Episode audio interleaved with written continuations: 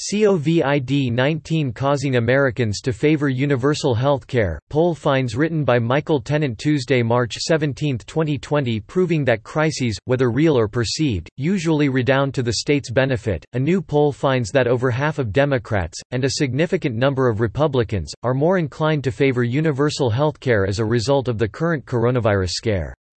The Morning Consult poll, released Sunday, surveyed 2,201 adults across the United States between March 12 and March 13. Among other things, respondents were asked, has the coronavirus outbreak made you more or less likely to support universal health care proposals, where all Americans would get their health insurance from the government? Over a quarter of those surveyed said they were much more likely to support universal health care, while 15% said they were somewhat more likely to favor it. Nearly three-fifths of Democrats said they were either somewhat 20% or much more 39% likely to support it. A full quarter of Republicans said they had become more disposed to national health insurance because of COVID-19, with 14% of them claiming to be much more likely to support it than they had been before. Among Americans who approve of the job President Donald Trump is doing, 26% said they now view universal health care more favorably. The poll went into great detail about respondents' age, sex, ethnicity, religion, and so on.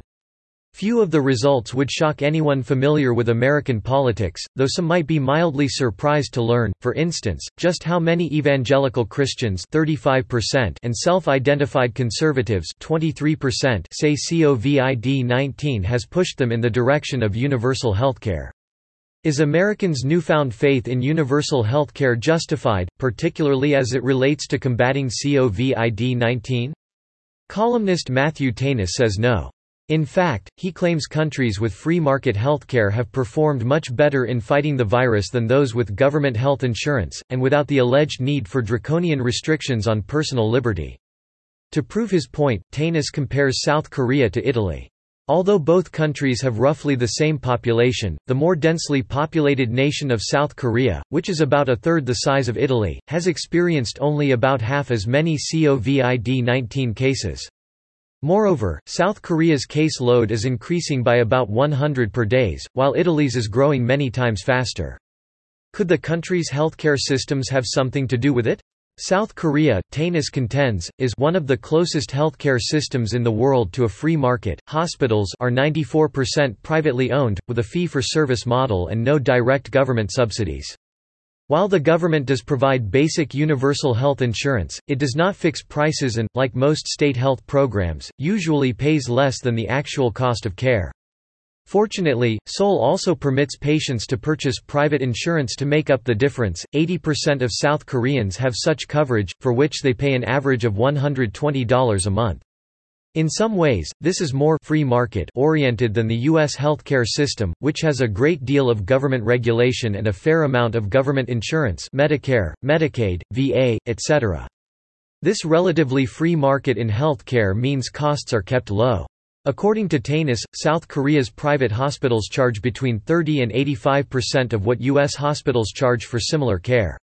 In addition, the number of hospitals in the country is growing rapidly, partly owing to an aging population, so the hospital bed count per 1,000 people 12.27 is higher than that of any other developed country save Japan. Italy, meanwhile, has a combination of public and private hospitals, but its national health insurance pays all charges. Consequently, notes Tanis, waiting times can be up to a few months for large public hospitals. Because of the unfavorable conditions, doctors often emigrate, and hospitals frequently close.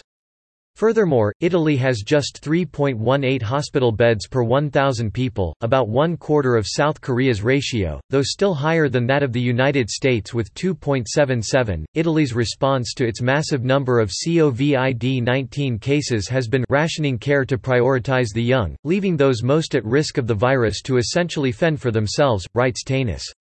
As bad as the situation is, Italy made it far worse by a reliance on government centralized healthcare that manages costs by de facto price rationing rather than a free market system. South Korean healthcare, observes Tanis, did what Italy's already undersupplied system could not do, cope effectively with the pandemic and manage to get it under control without shutting down the entire country in the process.